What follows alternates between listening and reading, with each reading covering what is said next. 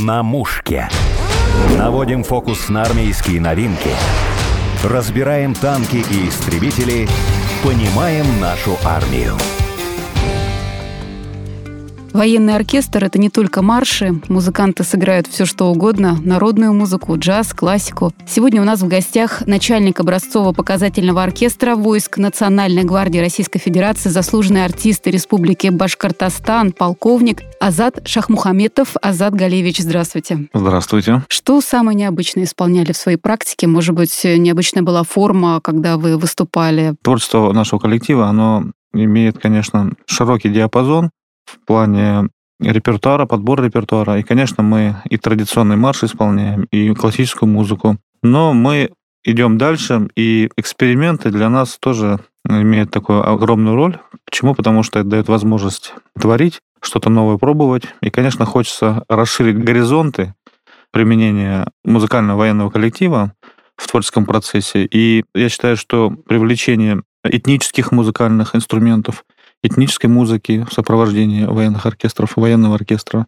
Дает новые краски, дает новую такую волну. И вот я могу сказать, что мы пробовали такой эксперимент провести, и это очень аутентично звучит, интересно, когда выходят исполнители на народных инструментах, а вы знаете, в нашей стране очень много народностей, национальностей, и наша страна богата своей культурой и самобытностью культур различных. И когда мы приезжаем в разные регионы, и имеем такую практику, исполняем произведения народностей в регионе, в котором мы выступаем. Например, приезжаем мы там в Удмуртию, играем удмуртскую музыку, приезжаем в Татарстан, играем татарскую музыку, в том числе исполняем песни на их языках, и причем исполняют наши солисты, учат Песни песни, специально учат на языке, и это всегда вызывает огромный интерес, успех. Такое уважение к публике, что... Да, уважение к публике, и потом э, то, что наша страна, она многогранна, интересна и дает такую пищу для творчества,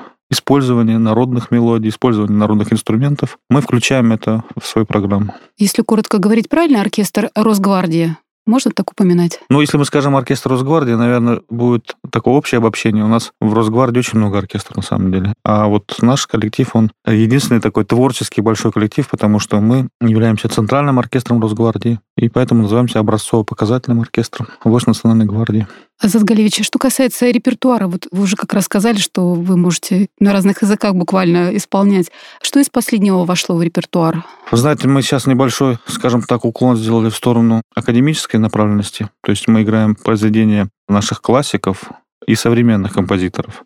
Из классиков Чайковский, Рахманинов, Свиридов. И, конечно же, даем возможность нашим молодым композиторам проявлять, так сказать, свое композиторское начало и исполняем музыку современных композиторов. Это всегда интересно, сложно бывает, но я считаю, что нужно поддерживать и композиторов современных, потому что нужно их растить, взращивать, вернее, правильно. И такую музыку тоже нужно играть, я считаю. У оркестра серьезная история. Уже сколько? Больше 50 лет? В прошлом году нашему коллективу исполнилось 50 лет. Со дня образования коллектив прошел интересный путь путь, скажем так, имеет начало в отдельной дивизии оперативного назначения имени Дзержинского. Он там формировался, оттуда мы вышли, и сейчас это Федеральное государственное казенное учреждение, образцово-показательный оркестр. И за 50 лет, конечно, коллектив дал огромное количество, сотни и сотни, и тысячи и тысячи концертов для военнослужащих, для членов семей в разных регионах, в разных уголках нашей страны и за рубежом. И, конечно, вот этот период 50-летний, он богат событиями, наполнен творчеством, участие коллектива в различных мероприятиях самого высокого уровня, с участием в том числе и президента Российской Федерации. Поэтому мы всегда на виду, и мне очень приятно, что мне доверили возглавлять такой коллектив. А расскажите о людях, с которыми вы работаете. Сколько человек в составе оркестра? Наш образцово-показательный оркестр состоит из двух самодостаточных коллективов. Это духовой оркестр, концертный, и симфонический оркестр. В каждом из оркестров есть свои дирижеры, свои аранжировщики, свои вокалисты в том числе в штате оркестров. Это самодостаточные большие коллективы. Я скажу так, что они не уступают по своему профессионализму коллективам гражданским. Количество, к сожалению, сказать не могу, но вот э, это самодостаточные профессиональные коллективы. Они все в погонах? У нас смешанный состав, я бы так сказал, потому что проходят военную службу и военнослужащие по контракту, те, кто подписали контракт, также наряду с нашими военнослужащими и работают гражданские люди, и есть такие у нас военнослужащие, которые проходят военную службу по призыву. То есть на год призываются и проходят службу в нашем оркестре. А я знаю, что вот ваш э, оркестр образцово-показательный участвовал в Спасской башне фестиваль и в записи программ «Романтика романса». Расскажите о своих впечатлениях. Есть такой у нас опыт. Мы уже не первый год приглашены на международный фестиваль военных духовых оркестров «Спасская башня». Это визитная карточка города Москвы, Фестиваль, в котором принимают участие лучшие коллективы из нашей страны и из-за рубежа. И участие в таком фестивале для нас большая честь, большая ответственность. В этом году мы тоже будем принимать участие. Особенность этого фестиваля в том, что каждый коллектив готовит так называемый плац-концерт, дефиле. Да? Это театрализованное музыкальное представление на выбранную определенную тему. То есть э, выбирается определенная тема, которую раскрывает музыкальными и другими средствами выразительности. Расскажите, какая тема будет в этом году, или это секрет? Давайте лучше подождем фестиваль. Интригу сохраним, да, сохраним интригу, потому что это определенный в смысле тоже какой-то секрет. Вот. А что касается романтики романса, это прекрасная передача. Я считаю, что одна из, наверное, таких правильных, так назовем, передач, которая пропагандирует искусство. Здесь не только романс исполняется в этой передаче, но и качественные, хорошие песни, написанные замечательными авторами, песенниками и в исполнении замечательных солистов. Нас пригласили на эту передачу. Мы записали шесть программ. Я считаю, что достаточно удачно у нас все получилось. Это интересный опыт, и мы надеемся, что мы дальше продолжим эту практику. Это повышает и уровень оркестра. Мы много играем, мы что-то новое познаем. И, конечно же, определенную узнаваемость дает коллективу, потому что нас показывают по телевизору, это всегда приятно. Ну, конечно, самое главное, чтобы быть на виду музыканту. Скажите, а вот на ваш взгляд, почему музыка в живом исполнении по-другому воспринимается, более эмоционально? Как это влияет на чувство восприятия? Конечно, живое исполнение, оно влияет больше на человека, потому как идет определенное общение. Ведь музыка что такое? Это общение. Это разговор, но только с помощью других средств, да, музыкальных. То есть, когда ты видишь, как исполнитель играет на инструменте, как он берет дыхание. Я говорю сейчас про духовой, ну и неважно, духовой это или струнный инструмент, струнно-смычковый, либо другой инструмент. Живой звук, он незаменим. Это волна, частота определенная. Она проходит через тебя, через твое тело, через твое сердце. И, конечно, здесь невозможно остаться равнодушным. Даже те люди, которые скептически относятся к этому искусству исполнительскому, ну, которые никогда, может быть, особо не ходили на концерты, я знаю таких, и вдруг оказывались на выступлении коллектива, всегда подходили, потом говорили, что много своей жизни пропустили, потому что думали, что оркестр там по телевизору показывают, ну, это как-то такое проходное. Но когда люди вживую слышат, как это все звучит, и как это все трогает до глубины души, никто не остается равнодушным. Даже маленькие дети. У музыки нет границ, и у музыки нет таких запретных территорий. Музыка, она напрямую общается со слушателем, напрямую. Надо почаще выходить в свет, бывать на живых концертах. Конечно, это очень полезно. Азат Галевич, а вот лично вы какую музыку больше любите, от чего отдыхаете? Может быть, можете за раз несколько повторов прослушать композицию какую? Ну, вопрос для дирижера, наверное, сложный. Почему? Потому что мне по долгу своей работы приходится много очень музыки слушать, разной музыки. На сегодняшний момент, вот сейчас, я с большим удовольствием слушаю оперу. Я прям переключился на классическую оперу, я и посещаю театры по возможности. Вот был недавно на Мазепе, постановке Большого театра.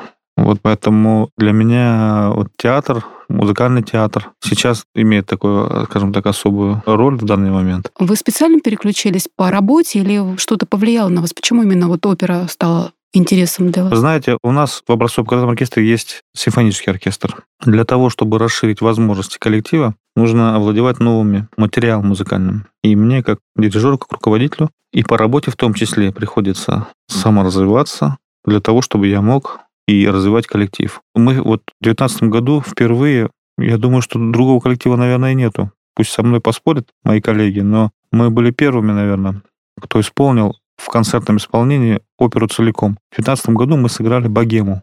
Наш оркестр сыграл в концертном исполнении оперу «Богема». Сейчас, на сегодняшний день, мы готовим две оперы. Мы готовим а, «Дона Паскуале», Доницетти. И в данный момент репетируем. Вот вчера репетировал, сегодня репетирую. Мы изучаем оперу Евгения Онегина, Петра Чайковского. Поэтому вот в эту сторону хотел бы развивать коллектив, и это дает хорошую пищу для ума, для сердца, для развития профессионализма и расширяет наши горизонты. И слушатели узнают что-то новое. Ведь э, в чем интерес нашего коллектива? То, что наш военный коллектив, он гастролирует во многих регионах страны. Даже в те места мы заезжаем, куда местные артисты не доезжают. Я просто скажу для примера. Впервые, вот когда симфонический оркестр был создан на базе духового оркестра, это было 11 лет назад, первые гастроли были у нас в Кировскую область, и мы выступали в поселке Зеленый для наших военнослужащих. И когда мы приехали в этом старом ДК, играли концерт, и пришли зрители, и, вы знаете, это было что-то такое необычное, сказочное, как потом мне рассказывали, потому что, говорят, нам сюда десятилетиями никто не приезжал, а тут со скрипками, с арфами, с контрабасом, велочами приехали. Я помню, даже директор ДК клуба подошел ко мне и попросил приехать еще, потому как, говорит, мне выделили деньги для ремонта. Я готов потратить, чтобы вас Да, пригласить. да, пожалуйста, приезжайте еще, мне нужно купить световое оборудование. Потому что когда едет коллектив большой, и местная администрация обращает внимание на эту сферу, я считаю, что вообще нужно повернуться лицом к культуре, потому что культура закладывает основы, в том числе и патриотизма. Я хотела уточнить, как раз ваши коллеги будут исполнять оперы на русском и итальянском языках? Как это будет изучать? Мы, да, мы учим на языке оригинала. Впечатляет. Вы как раз рассказали про свой опыт гастролей за такой большой срок работы оркестра. Вы выступали в горячих точках? Был такой опыт? У оркестра очень большой опыт выступления в горячих точках. Сейчас я говорю про конфликт, который был межнациональный внутри страны. То есть это в период 90-х годов. Оркестр выезжал к месту выполнения боевых задач наших подразделений и выступал для наших военнослужащих. За пределами Российской Федерации оркестр в горячих точках не выступал. А планируются ли, может быть, поездки в Донецкую, Луганские республики? Мы с большим удовольствием бы и радостью поехали туда и готовы. Мы ждем, скажем так, определенного решения по этому вопросу. И я уверен, что мы там выступим обязательно, когда будет возможность. На сегодняшний день, наверное, пока в целях безопасности не подвергать риску большого количества людей, я думаю, что нужно немножко подождать. Давайте продолжим тему гастроли. В этом году какие еще поездки у вас планируются? Вы знаете, у нас э, гастроли сейчас перепланируются, потому как есть определенные обстоятельства, но тем не менее гастроли будут. Мы будем выезжать в разные регионы и на Урал. Кстати, мы Урал очень любим. Выезжаем и по закрытым городам. А почему именно Урал? На Урале очень много наших воинских частей, и Сибирь в том числе.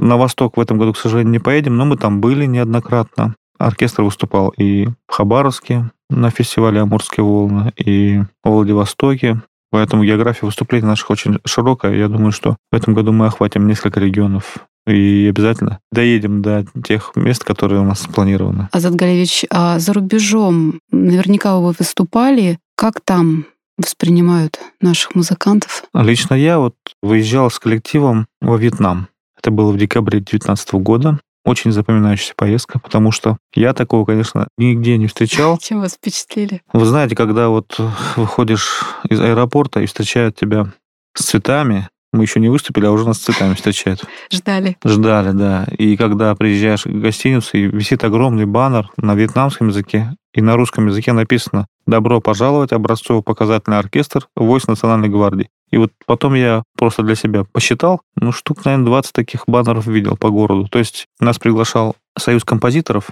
Социалистической Республики Вьетнам. И вот они организовали нам концерты в двух городах, это в Ханое и в Халонге. Принимали на самом высоком уровне. Лучшие залы, подарили нам музыкальные инструменты народные, вьетнамские. А что там за инструмент? Подарили огромный ударный инструмент, литофон называется. Это как ксилофон, только пластины каменные, из камня горы местной, звучащие камни. 200 килограмм весит этот инструмент. И тоже ударные инструменты бамбуковые из тростей, разной высоты звучания. Сейчас их используете или они где-то у вас хранятся? А, Инструменты у нас хранятся. И по приезду я попросил своего друга, замечательного композитора кремлевского балета Владимир Качесов. Я попросил написать произведение для этих инструментов. Я сам провел экскурсию, как звучат эти инструменты. Мы их пробовали.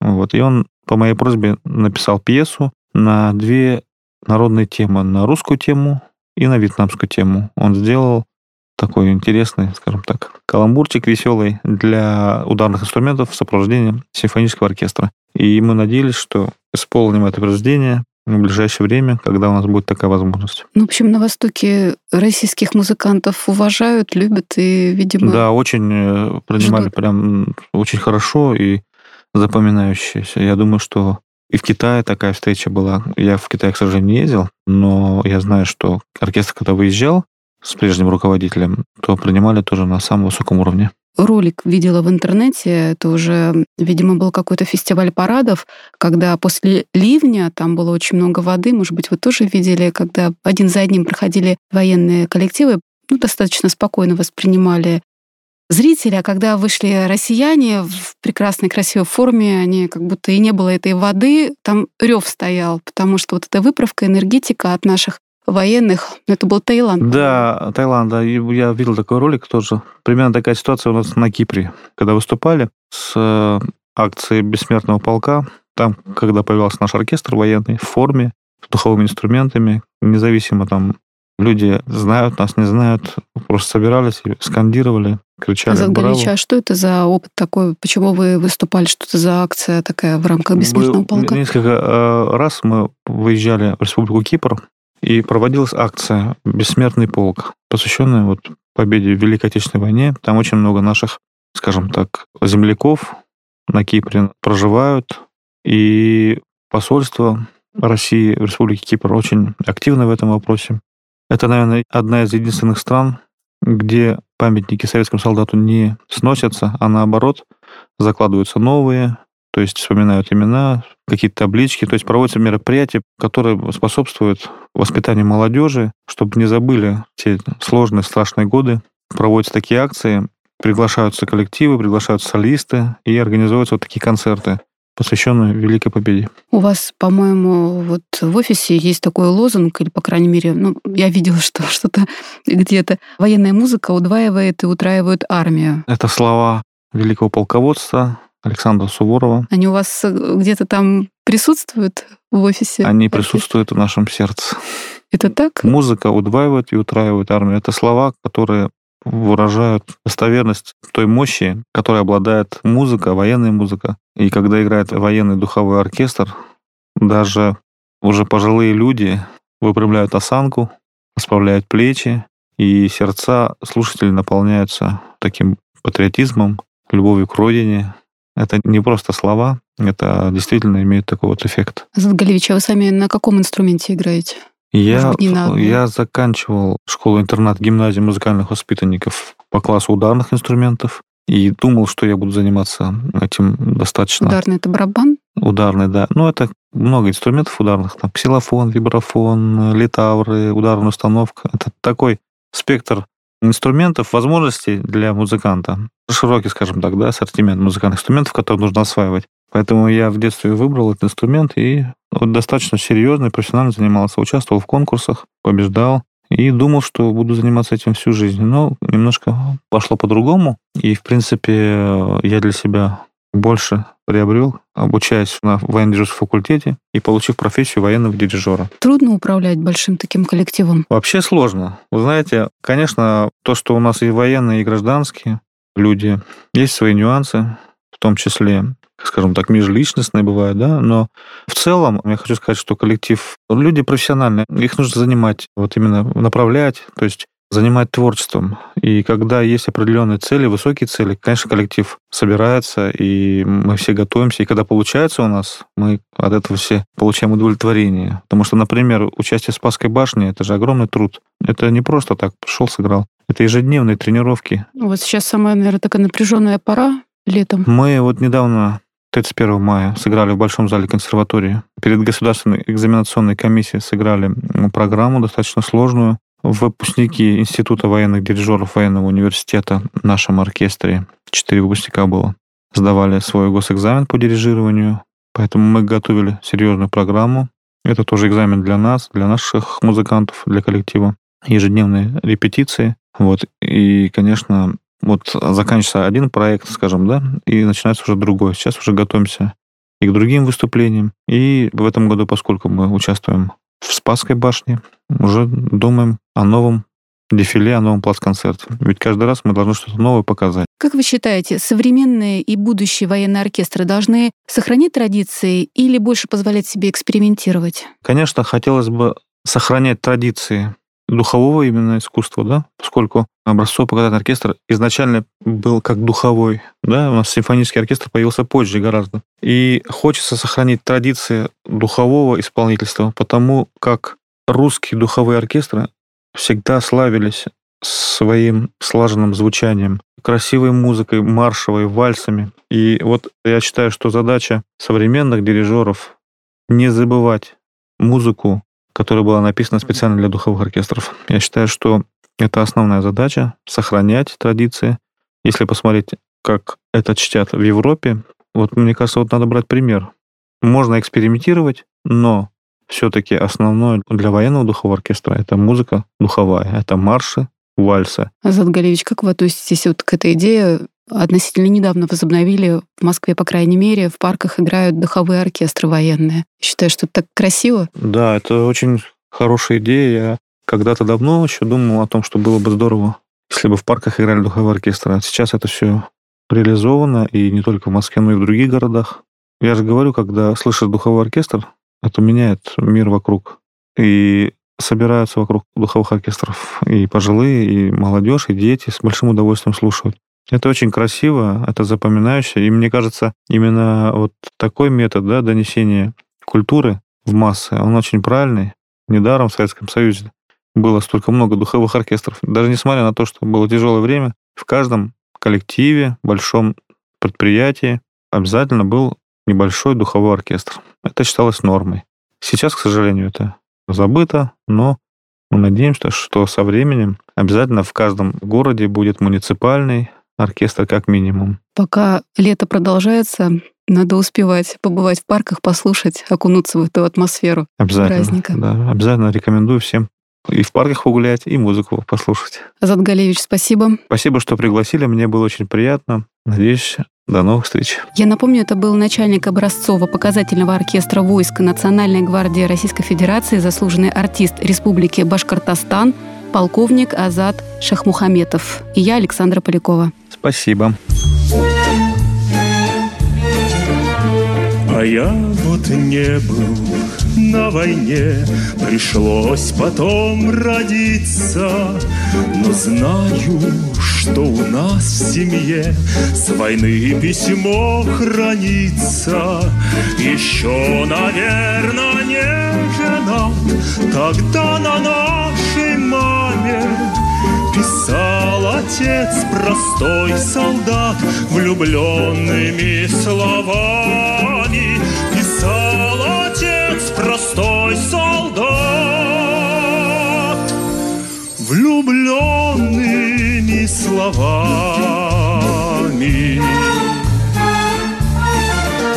Центральный фронт, июньский день, Умытых листьев шорох, И пахнет юная сирень Сильнее, чем старый порох.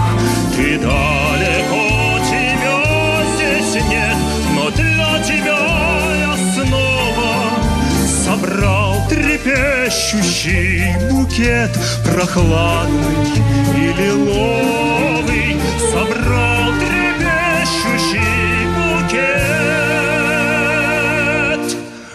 Прохладный и лиловый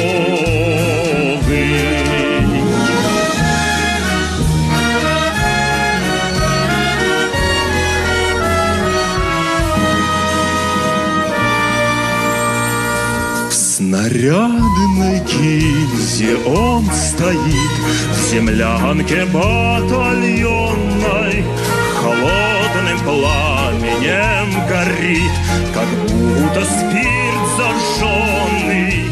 Придут усталые друзья Им тут светлее станет.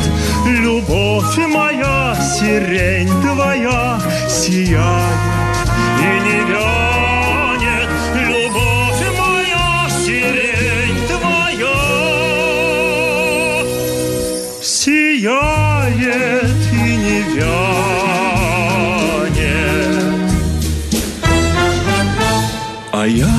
не был на войне, пришлось потом родиться, но знаю, что у нас в семье с войны письмо хранится, и каждый год в июньский день та память рядом с нами, и мы с отцом несем сирень в подарок нашей маме,